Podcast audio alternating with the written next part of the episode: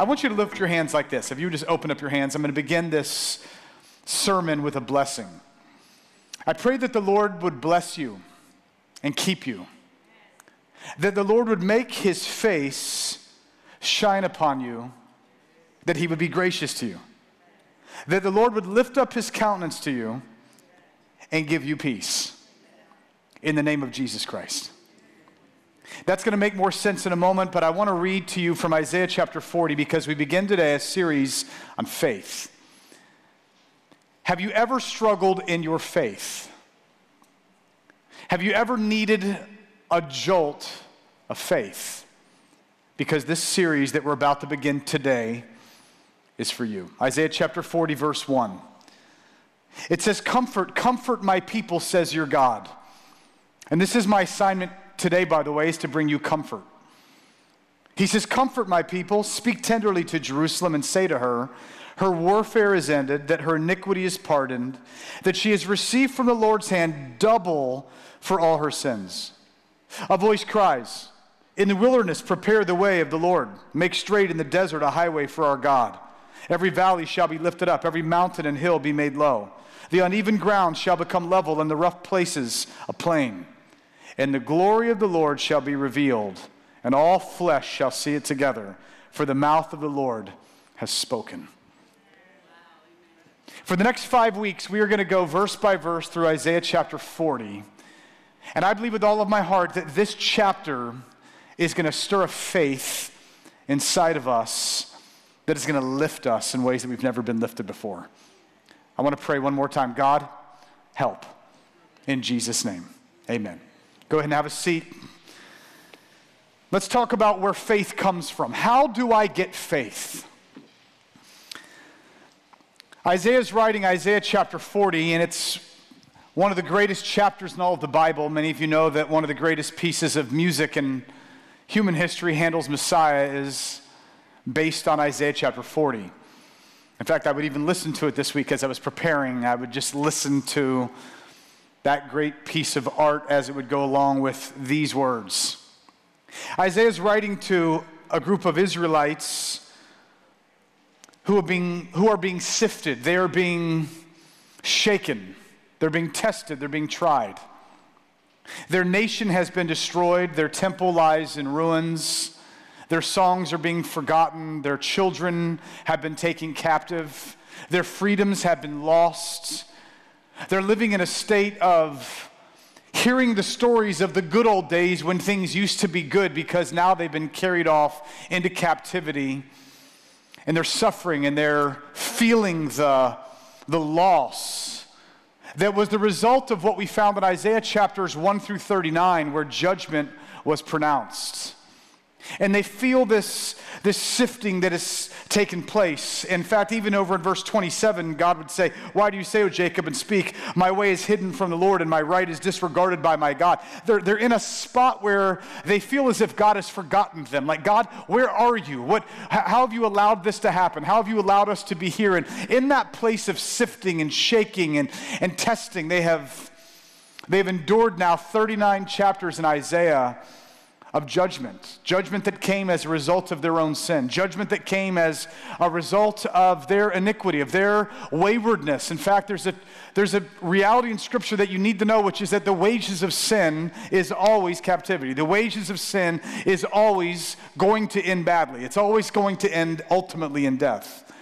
And there's been a season of sifting and it's, and it's shaking and it's, and it's difficult for them. And as I read this passage, I was thinking about us because we are in a series of tests. We are in a time of sifting. We are in a time of shaking. I, I don't know that I've ever watched more shaking and sifting than I'm watching right now. I don't know that it, it's not just the pandemic, although that's real. I mean, we are in a season where we have watched people that we love get sick. We've done funerals that we never intended to do. We've been on ventilators that we never intended to be on. We've been disappointed with Christians that, that have, have done things and said things and been ways that we never thought they would be. There's a, a polarization, there's a splitting, there's, there's a lack of unity that you see, and not just in our culture, even in the church. There's been men of God that, that many of us uh, re- uh, you know, revered or looked at. There the Joseph Solomons of the world, the Joshua Harrises of the world, people that, that had a faith and they were influencers. And, and then they started to question their faith. And then they deconstructed their faith. And then they abandoned their faith, some people. And I've had people even asking, Mike, what, what do I do? What do I make of this in a season where even men and women of God are, are falling away? What, what, what am I to make of this? What, what do we do? What's going to happen to me? What's going to happen to my family? I don't know how strong in the faith that I am. And, and, and it's been a season of, of much sifting, and there's a, there's a worry, there's an anxiety that's on the land. And it reminds me of Luke chapter 22 when Jesus said to Peter, Peter, Satan has asked to sift you like wheat. But I have prayed that your faith will not fail. Church, I have a laser beam focused purpose of this sermon series because we are in a season of sifting. We are in a season of shaking. And might I say, I don't want to be too presumptuous, but I believe that Satan, our enemy, has has tried to sift us like wheat. And this is my prayer at the beginning of this series. I pray in the name of Jesus Christ, the Lord, that your faith will not fail in Jesus' name. Some of you that have roommates and, and, and family members that you're like, man, I don't know what's going to happen. I pray that their faith will not fail in the name of Jesus. And by the way, I'm preaching on faith, and this is one of those sermons when it probably is appropriate sometimes to say amen. I mean, one of the brothers brought a word like faith is, and the church is never meant to be a spectator sport. When we come together, it's that we grow when every joint and every sinew comes and brings what each part brings. So even when I'm preaching on faith, I encourage you to let the redeemed of the Lord say so. Be like, mm, amen. My focus in this series is to come and for the next five weeks, we are going to look at this passage and we are going to look at faith in the sight of God through Jesus our Lord. And I already know because I've talked to some people, I told someone I was preaching about faith and they're like, oh no, I'm terrible at faith. When I think of faith, I've, my theme verse feels like, oh ye of little faith.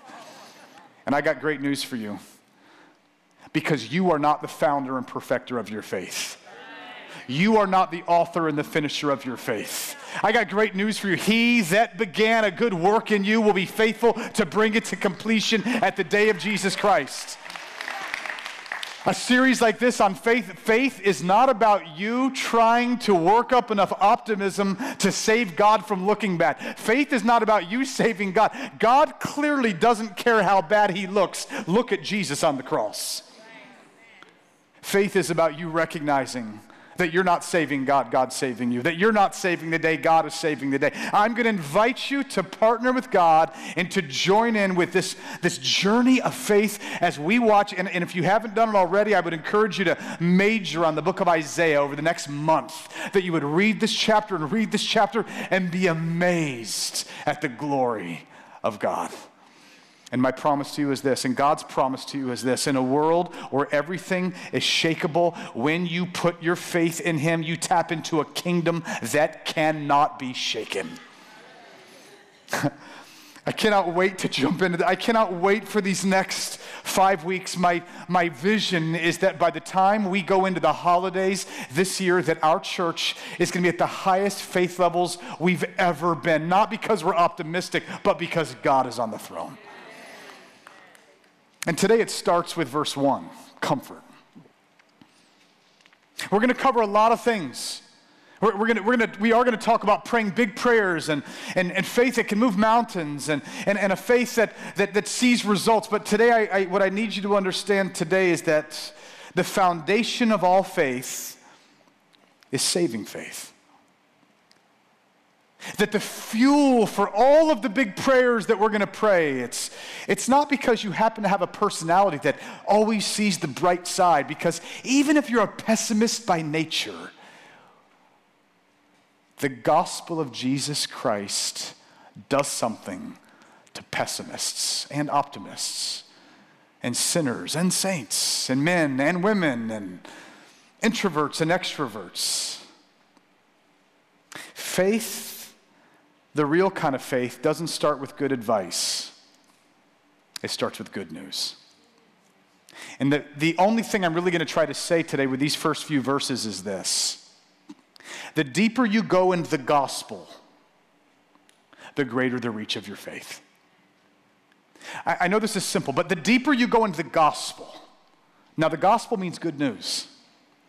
And, and I've watched people because I, have talked to people that they, they, put faith in G, they put faith in the gospel to get into the kingdom, but then they assume that the way that they're going to grow in the kingdom is with some other kind of faith. And I need you to understand that the nature of the faith that saves you is the same nature of the faith that moves mountains. Which is why the deeper you go into the gospel, the greater the reach of your faith. Which is why, even if you're a pessimist by nature, not an optimist, the answer is not working yourself up into a wad of optimism. The answer is always to go back to the gospel of Jesus Christ and watch what happens from there. So let's jump into this. Verse 1 Comfort, he says. Comfort. Everyone say comfort.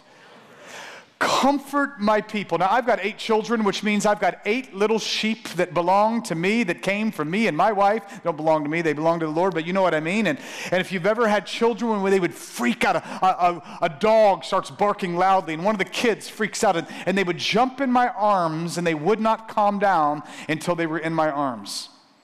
If you've ever taken a child to get a shot, you know what it's like when the child will not calm down, and yet you cannot give them a shot until they are comforted.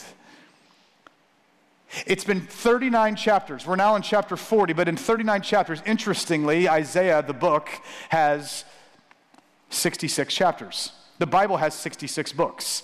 The first 39 books of the Bible are called the Old Covenant, the Old Testament. The first 39 chapters of the book of Isaiah are really law. It's the judgment, it's, it's the pronouncement of what has been the natural, uh, just deserts of what's happened with people that have turned away from God. But starting in chapter 40, and for the next 27 chapters, just like when you turn the page from the book of Malachi and you get to the book of Matthew, and when you get to the book of Matthew, you find John the Baptist who gets up and, by the way, starts saying things like what you read right here. In the wilderness, a voice cries, Prepare the way of the Lord, make straight the way of the Lord. And John the Baptizer begins to prepare the way for the book of Matthew and Mark and Luke and John as the last 27 books of the Bible, just like the last 27 chapters of the book of Isaiah, starting with these words right here comforts, comforts my people.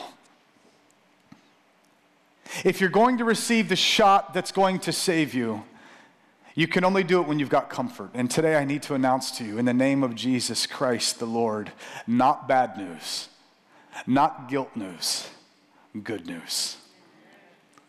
Comfort. Say it one more time comfort. Comfort, he says, comfort my people. It is at this chapter that this book has a distinctive shift into grace the, the, the, people of Israel would have been having just years and years and chapter and after chapter of, of what felt like difficult news. And now there is a change of tone. The music changes, and he says, Comfort comfort my people. Friends, it is only when you've been comforted by the gospel that you even know how to repent. I cannot turn to a God that I do not know how he's looking at me. That is why I need you to understand that this blessing, and I'm probably going to do this every sermon in the series, that this blessing that the rabbis, this the blessing that the priests would say when they would say, The Lord bless you, the Lord keep you, the Lord make his face to shine on you. We all know what it's like when someone's face is not shining on you. We all know what it's like when someone's countenance is not lifted up to you. We all know what it's like when someone does not like you. We all know what it's like to walk into a room when they will not make eye contact. We all know what it's like to, to walk into a space or into a place that when you look at them, and, and this is, you know, they'll, they'll say there's like a fast part, fast track of the brain, there's a slow track in the brain. The slow track lets you reason. The slow track will say, wait a minute, you think, and it kind of goes real slow. But the fast track lets you look at someone's eyes. You can already know when you look at someone's face with all these micro expressions, you and me already know what people think about us just just by looking. The bad news is that humanity has known that there is a holy God that has holy standards, has given holy words, and has given us every chance in the world to obey. And all we like sheep have gone astray. We all know that's the case. And we all know that there's a reality of, of a holy, how can a holy God look on an unholy people that have spit in his face? And there's a fear that all of us have. If you ever had a parent or a, or a supervisor or a boss or a friend that said something like, I'm so disappointed in you. And so we avoid the very one that is the balm of Gilead to our souls. We, we avoid the very one that's the medicine that our souls long for. We all long for it to be true that we could say, Oh, God, may God bless you and, and keep you, and, and may He make His face to shine upon you. But most of us have avoided God, and, and we avoid God in a lot of ways. Some of us avoid God by being really, really bad. I'm going to go make my own way. I'm going to go, I'll, I'll, go drink anything I want to drink, smoke anything I want to smoke, sleep with anything I want to sleep with, do, say anything I want to say. Some of us avoid God by, being, by breaking all the rules. Some of us try to avoid God by keeping all the rules. And by keeping all the rules, we think that He can't mess with me because I'm so good. But it's still avoiding a God that we don't know where we stand. And yet, what Isaiah is announcing at the beginning of the good news, chapter 40 through 66, what Isaiah is announcing to them is I want to comfort you. God is making his face to shine on you. Friends, I know this sounds impossible, but I need you to understand that God himself, his face is shining upon you. This is good news. That God's face, that I can say with confidence right now, the Lord bless you. The Lord keep you. The Lord make his face shine. Mike, how can you say that? How can you know that? I can know that because Jesus Christ went on a cross where the Father had to turn away because of what the curse that Jesus became on a cross. Jesus got the blunt of the wrath and judgment so you and me never will. This is good news.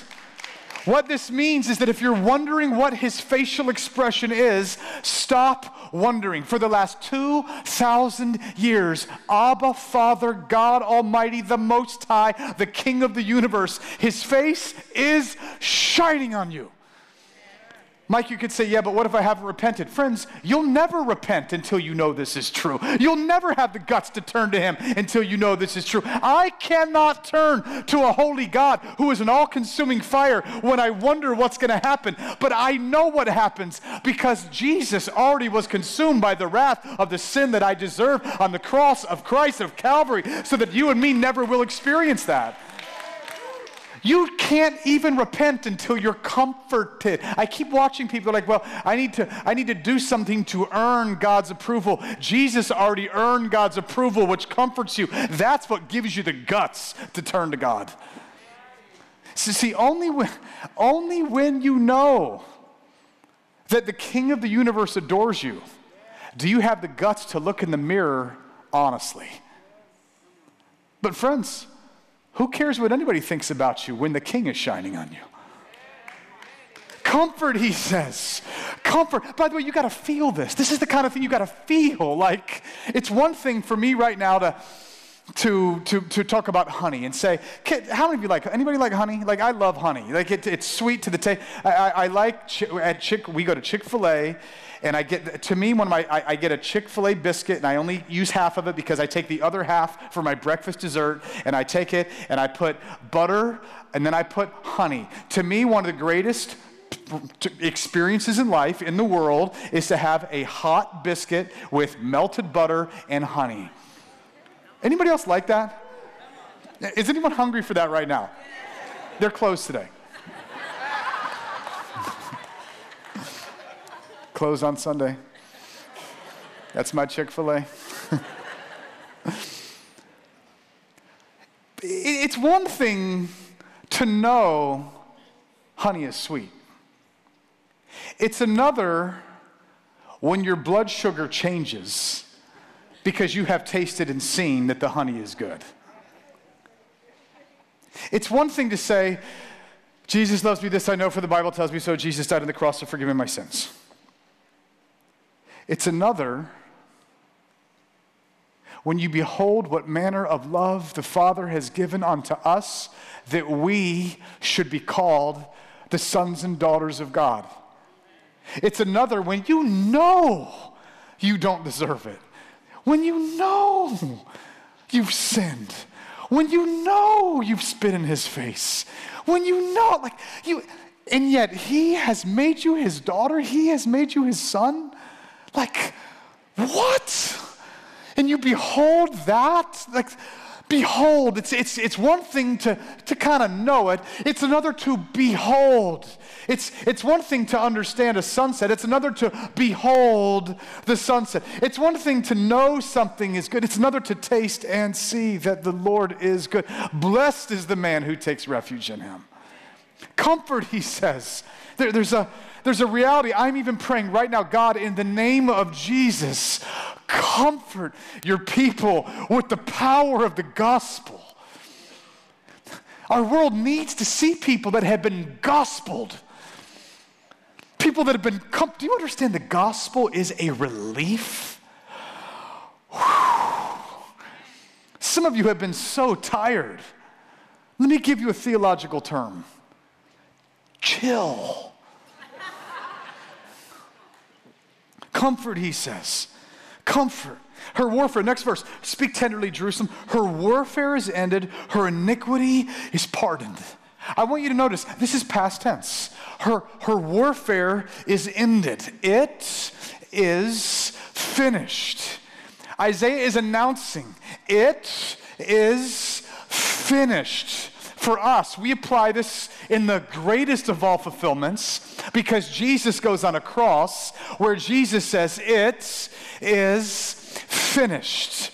Your warfare, the scripture tells us that by nature, all of us were children of wrath. Now, let me give you the bad news. The bad news is that by nature, all of us have sinned. All we like sheep have gone astray. We are not simply innocent little sheep. When you see even little children, we're like, oh, that sweet little innocent child. Every human ever born on this planet, other than Jesus himself, was by nature a child of wrath, at war with God. The mystery of the gospel is that God turns enemies into sons and daughters. But, but you, now, unless you understand this, it doesn't make much, doesn't sound very good because a lot of us are like, well, my, my little kids were born innocent. Your children were born like my children in need of a savior that can take enemies and turn them into sons and daughters. You could say, Mike, you're taking too, that's too low of a, a, view of humans. No, no, no. My view of humanity is very realistic. On one hand, you and I were made in the image of God. Every one of us was marked by God Himself, but we have been marred by sin that has corrupted us and defiled us in a way that is just inexplicable and it's horrifying if you saw the truth of it. And yet, the good news is that despite the marring, that mark is still crying out to a God that loves us and adores us. And He comes and says, You're going to be twice mine. I made you in my image image, and I will redeem you into my image because of the cross of Christ. Your warfare is ended. This is past tense. On the cross where Jesus died, the wrath of God was satisfied. Every sin on him was laid. This is why we can rejoice. This is why we can say that our warfare is ended. Your warfare is, the war has been won. And the iniquity, it says, the iniquity has been pardoned. It's like, this is why it's good news. I, I love the story that's told of the king that, that was a, a, good, benevolent king leading his, all the, all the villages of, of his land. And, and there were these these tribes that were coming to attack them and they were threatening them and they were unjust and they were wicked and they were evil and this good benevolent king gathered his troops and he went out to battle. And everybody knew what this meant. If their king could defeat the invaders that the king would enforce the peace and the joy of his people and the safety and the security. But if the king lost the people would be doomed and so he goes out to battle and, and he's gone for a number of weeks. And every day the people would be waiting to hear word of the results of the battle, the results, the results of the war. And finally, one day there was a messenger that was running and making his way back and, and coming, and they were making their way to the, all the areas of the kingdom, all the uttermost parts. And, and when he came back, the question on their minds was what would be the nature of the news that he would bring? Would he bring good advice or would he bring good news? Because if the king lost, they would need good advice. If the king were to lose, he would come back and say, I have very troubling news. Our king has lost. He's been defeated. He's, he's lost his life. He's been taken captive. And we're, it, we're, we're done for. All things, all, all hope is lost. But let me give you advice because the, the invaders are coming from the east. So that means you need to flee to the west. Gather up your things. You've got a day, uh, maybe a day, maybe two days. Gather as much stuff as you can take in a, in a quick journey and, and be off and leave as quickly as you can because the bad news is that he's lost. Let me give you the good advice. There's some places you can go on the other side of the mountain. That would be good advice. But that's not what the messenger said the messenger came back not with good advice, but with good news. Because he came back and said, It is finished. Our King has won eat and drink and be merry and share your food and your drink and live lives of joy and peace because our King has secured the victory. Your homes are secure, your families are safe, and our King is good. And friends, the message that we have for the world and the reason there's so much confusion right now is because people go into church and what they hear oftentimes is good advice. Bad things have happened. Let me give you the good advice of how things can go a little bit better. My message today is not good advice of how things can go a little better. My message today, I'm coming back as the messenger running and saying, Oh, I've got good news. It is finished. The king has won. Victory is ours because of Jesus, our king. You could say, Give me the proof. Here it is. It's a bloody cross and an empty tomb. Baby, you are free in Jesus' name. He says, Her warfare is ended, her iniquity is pardoned. See, friends, many of us, and, and, you're like, Well, Mike, I thought this is a series on faith. It is, but I need you to understand this. I keep talking to people that are struggling in their prayers of faith because they're not rooting their prayers of faith in the gospel of faith. Do you understand your prayers? Let's say you're praying a prayer, and before the series is over, we're going to pray for mountains to move. I'm going to encourage you to, to, to ask, be asking God, Lord, what massive miracles do you want to see? Lord, what are things in my life that you want me praying about? And all of. But I want you to understand this. I keep talking to people that when they're praying prayers or they're moving in their lives, they have so much doubt. And when I hear their doubts, I will find that at the functional level, they are basing their, their hope in their prayer life, for example, on their performance, not in Jesus' performance. And I need you to understand that when Jesus says your, your iniquity is pardoned, what he means is your iniquity, your sin, our unrighteousness, that, that keeps us, that, that, that can block us from, from things happening. There's no doubt about it. But what he says is your iniquity, past tense, completed action, has been pardoned. Which means during this series, I want us to do a surgery where I want us to take our faith and I want us to attach our faith to the gospel so that when you're praying for mountains to move in your family, in your heart, in your life, in your body, in this world, that you will attach that to the gospel and you will realize that this is the gospel. It's called a substitution. Jesus went on a cross that I deserve so that I could become the child of God that he deserves. Jesus took the wrath that I deserve so I can get the authority that he deserves. Jesus took my place on the Calvary cross so that I could receive what he deserves, which means this listen, I pray and my prayers get answered not because I deserve it, but because Jesus does. This is why, if we're going to live lives of faith, the just shall live by faith.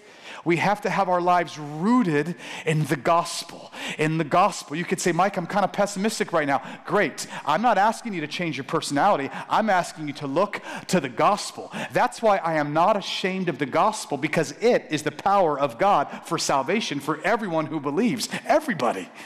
Jews and Gentiles and, and whites and blacks and yellows and greens and purples and you name it. Jesus in the gospel gives us a power. The deeper you go in the gospel, the greater the reach of your faith. The deeper you go in the gospel. This is why when you get to microchurch, we got to preach the gospel to each other. This is why when you, parents, I do want you to raise your kids with rules and regulations and boundaries, that's fine, but please give them the gospel. This is why moms and dads and husbands and wives and roommates, yes, I like accountability. Yes, I think it's good to have, you know, ask, you know, probing questions. Hey, man, are you looking at stuff you shouldn't be looking at? And all, but by all means, oh, brothers and sisters, we never graduate beyond the gospel because that's the power, even for all the mountain moving faith. The deeper you go in the gospel, the greater the reach of your faith. And, and here, here's the part of the, the passage that most intrigues me. She has received from the Lord's hand double for all her sins.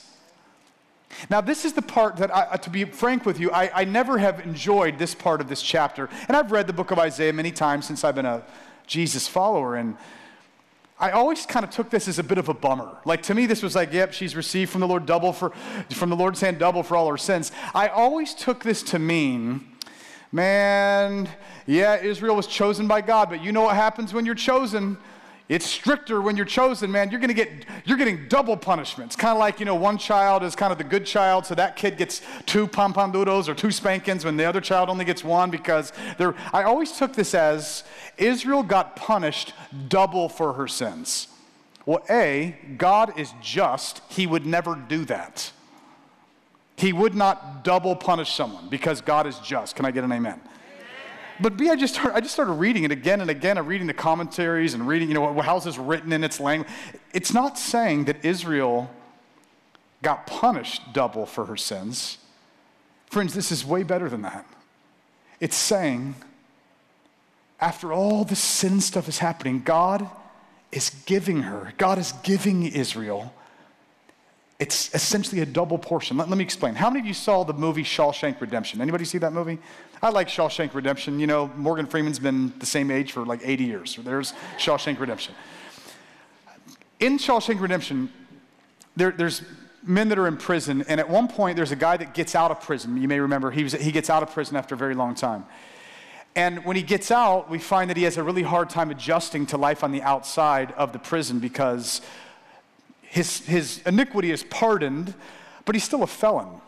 His iniquity is pardoned, but he's, he's still got this scarlet letter. His iniquity is pardoned, but he, he goes out into a world, and, and when you get out of jail, they, they kind of give you 50 bucks or something, and they, they put you outside the gates of the prison. You kind of just got to go make your way. The message of, of the gospel is so much better than this. See, the problem in, in, in, Shawshank Redemption, one of the guys that gets out, once he gets out, he ends up committing suicide because he just can't handle it. I, I need you to understand you and me need something more than mercy.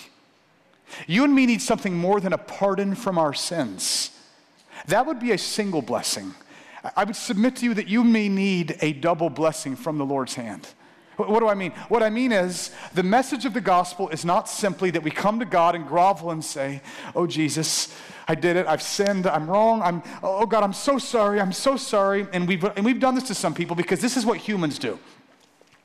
I forgive you. I won't take you to court. I'm going to, like this. I'm not going to take you to court, but get out of my face. I never want to see you again. That is not the gospel. Now, let me get clear. That's mercy. Like maybe someone deserves to go to jail and they're not going to go to jail. They deserve to get punished and they're not going to get punished. They deserve to get sued and they're not going to get sued. That is called mercy. It's the withholding of what someone does deserve, withholding of wrath. But the gospel is better than just mercy, it's a double portion. The gospel is not only does God forgive us, but He delights in us. He will never say to you, you are forgiven, now get out of my face. He says to you, You are forgiven, and I adopt you as my own. You are forgiven, and I cherish you as my prized, special son or daughter.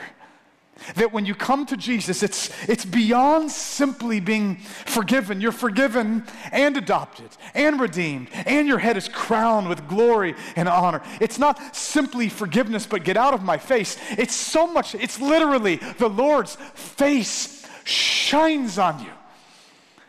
I don't know if you've ever walked in a room. I mean, I said this before, but when, when you walk in, and you can tell when someone delights in you or when they don't. I mean, it was one of the bummers I had is years ago there was a there was some, an individual at our church, and, and every anytime I would say something, they, they would just, oh, they finally said it. They just said to me one day, You just annoy me. You irritate me. Just every time you open your mouth, it irritates me. I was like, man, you might be in the wrong church. I talk a lot around here. I didn't say that, but I mean, inside I was just sort of, I was genuinely bummed for them. Like I would be preaching and, and I couldn't keep it out of my mind. I'm like, I know they're being irritated with literally every syllable right now. And it was a real bummer. I, I saw them at a, at a grocery store one day and I just, guess what I did? I went down a different aisle. I, I didn't, I didn't want to inflict me on them. I'd walk up and be like, yo, what's up? They're like, oh. It's really a bummer when you know that someone's disgusted with you. It, it's what ends marriages.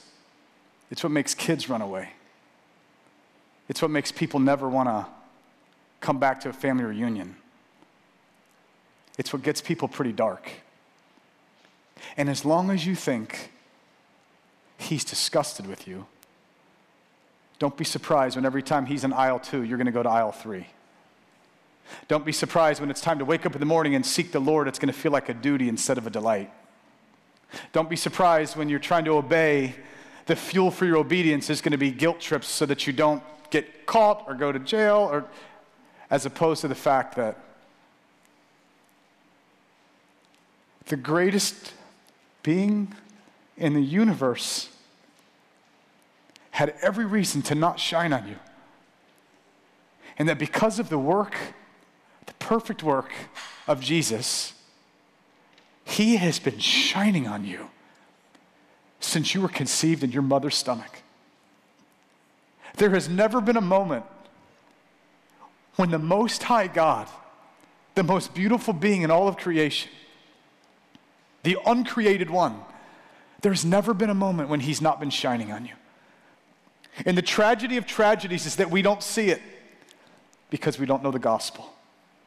But the deeper you go in the gospel, the deeper you go in the gospel, the greater the reach of your faith because you may blow up, but you, get up quicker when you know the gospel. You, you pray a little longer when you know the gospel. You obey a little more fervently when you know the gospel because the king adores you. Let me just be clear. She has received double for all her sins. He took your sins and He gave you mercy and He gave you grace. He gave you forgiveness and He gave you an adoption. He gave you all sorts of, be- oh, don't forget the benefits of the Lord. And that's why it says, and the glory of the Lord shall be revealed. And friends, may I submit to you, the glory of the Lord is revealed in the gospel of Jesus in ways that nothing else is. Everyone in the universe knows you reap what you sow. What nobody got was that God was going to come down and reap what we sowed. What nobody understood was that, I mean, everybody knows what it's like to be disgusting and to be disgusted. We follow the king who absorbed disgust in his body on a tree, and he makes us free and whole. Oh, don't be a spectator of this. Drink this in, take this in because it changes you. I, I love how Charles Spurgeon tells the story of, of a wonderful king who had a wonderful kingdom, and he was a benevolent king. And one day, a, a, farmer, a poor peasant farmer, came to him and, and he just made vegetables and grew vegetables. But one day, he got like the biggest carrot you'd ever seen.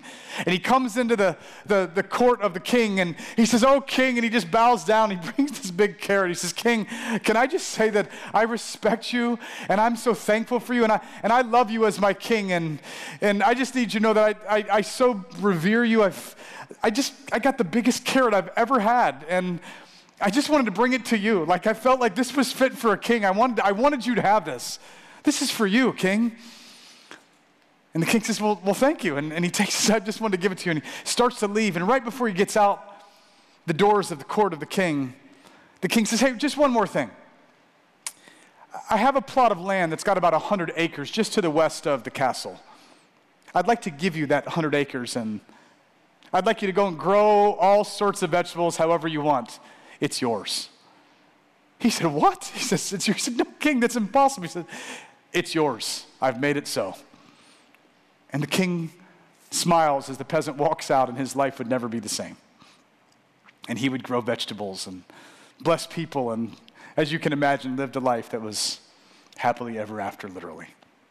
But in that same court, there was also a nobleman that was a guy that raised horses, beautiful horses, stallions. And And he thought to himself, he said, Man, if, if, that, if that ignorant farmer got 100 acres for a carrot, what would I get for a horse?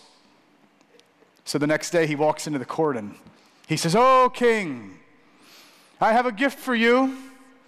This is not a vegetable, this is a beautiful animal, a stallion. And he brings up to the front of the court this beautiful, shining, mighty stallion. He says, King, this is for you.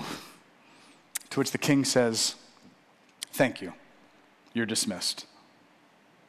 He says, I, I just want to point out this is my finest stallion out of, you know, I, am known far and wide. And he says, Thank you, I receive your gift. You, you're dismissed. And he starts to leave, but before he leaves, he turns back to the king. He says, King, I'm surprised. Um, I, I, can you please help me? I'm, I'm a little offended, actually.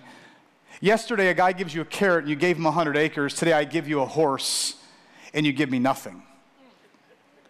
He says, Well, it's very simple, my friend.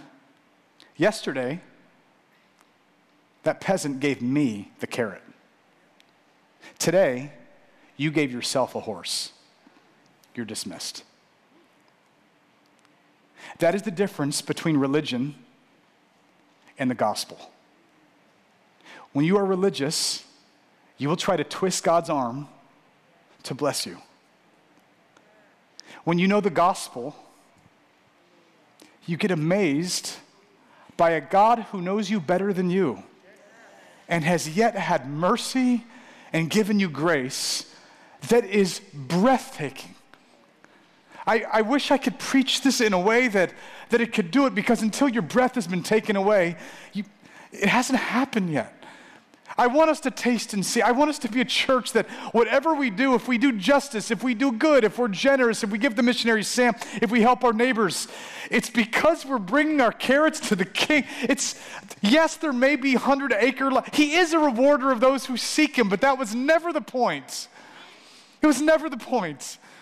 He's just good, he's gracious, and he's worthy. If he never blesses me again, if I would have died when I was in the middle of meningitis, I could still tell you God is good. He's gracious and his mercy endures forever. The favor of God, the, Lord, your love, O oh Lord, is better than life. Have you known that to be true? Because if you have, it came through the gospel, which is why the deeper you go in the gospel, the greater the reach of your faith. May I submit to you every faith problem we have is a gospel problem. If you're having a problem in your faith, Satan's going to try to sift you, and that's why it's so important that Jesus clarifies Satan is trying to sift you like, like wheat, but I have prayed that your faith will not fail. I'm going to end it like this. Mike, how do we apply this? We apply it with what Jesus said because when John the Baptist came in the wilderness saying, Prepare the way of the Lord, he quoted this. And then Jesus gets up in Mark 1:15 and says this: The time is fulfilled, the kingdom of heaven is at hand. Repent and believe the gospel. The time is fulfilled, the kingdom of heaven is at hand. The time is fulfilled. The kingdom of heaven is at hand. I'm announcing to you now the kingdom of heaven is here. If you belong to Jesus, the kingdom of heaven is within you. This is why we're supposed to not spectate, but to participate in the kingdom of heaven that's at hand. If you are here and you do need to repent, I do want you to repent. If you are living in your sins, today I call you to repent. It's so foolish, it's crazy.